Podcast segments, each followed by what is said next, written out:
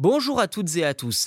Après avoir déployé de nouveaux postes d'aiguillage informatique avec le projet Argos, la SNCF compte utiliser la vidéo et l'intelligence artificielle pour améliorer l'expérience des passagers et la sécurité ferroviaire. D'un côté, il y a le projet TNI qui utilise l'IA pour traiter le flux vidéo des gares et des trains de manière éthique avec des gros guillemets. Et de l'autre, il y a SDOT qui propose plusieurs services et informations aux voyageurs et aux entreprises et qui est déjà utilisé sur des dizaines de trains TER en France.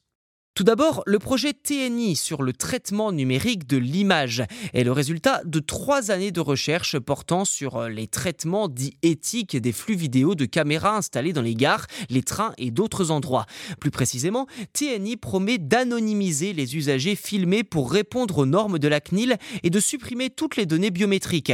Grâce à ces images anonymisées, les analystes pourront créer des statistiques utiles et ajuster les offres de trains si nécessaire. Il sera par exemple possible de changer de type de train à un ou à deux étages en fonction du nombre de passagers.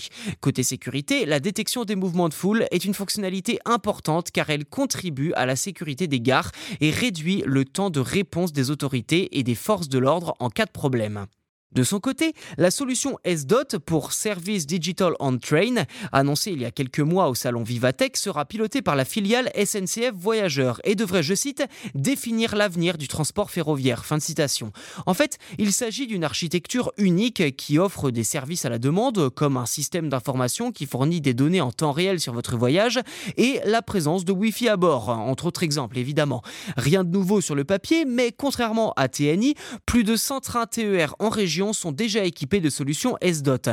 L'objectif de la SNCF est de continuer à utiliser le SDOT à grande échelle sur plus de 1000 rames qui circuleront dans 11 régions du pays ainsi qu'au Luxembourg. Quoi qu'il en soit, ces innovations font de la SNCF un pionnier dans l'intégration de l'IA et des technologies connectées pour améliorer la sécurité et rendre les trains plus efficaces, utiliser moins de ressources et donc verdir encore un peu plus les trajets, même à petite échelle.